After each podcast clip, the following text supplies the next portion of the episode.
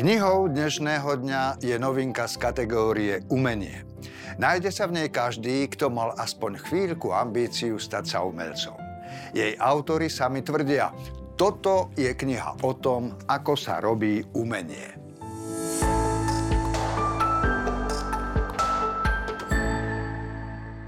Blikajúci kurzor na prázdnej stránke Wordového dokumentu. Nenamočený štetec, obžuté cerusky, zhúžvané papiere na dláške, nedotknuté biele klávesy klavíra či fotoaparát náhle ťažký v ruke fotografa. Tieto obrazy pozná asi každý, kto sa niekedy pokúsil o vytvorenie nejakého umeleckého diela, lebo musel. Často tieto výjavy sprevádza frustrácia, nervozita a nebojím sa povedať beznádej. Práve preto som dnes vybral túto knihu, lebo umenie treba vedieť prežiť.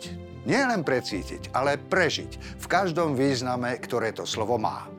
Autori David Bales a Ted Orland sa rozhodli nájsť odpoveď na otázku, ako naložiť s vlastnou budúcnosťou, keď sa človek rozhodne uprednostniť vlastnú slobodnú vôľu pred determizmom.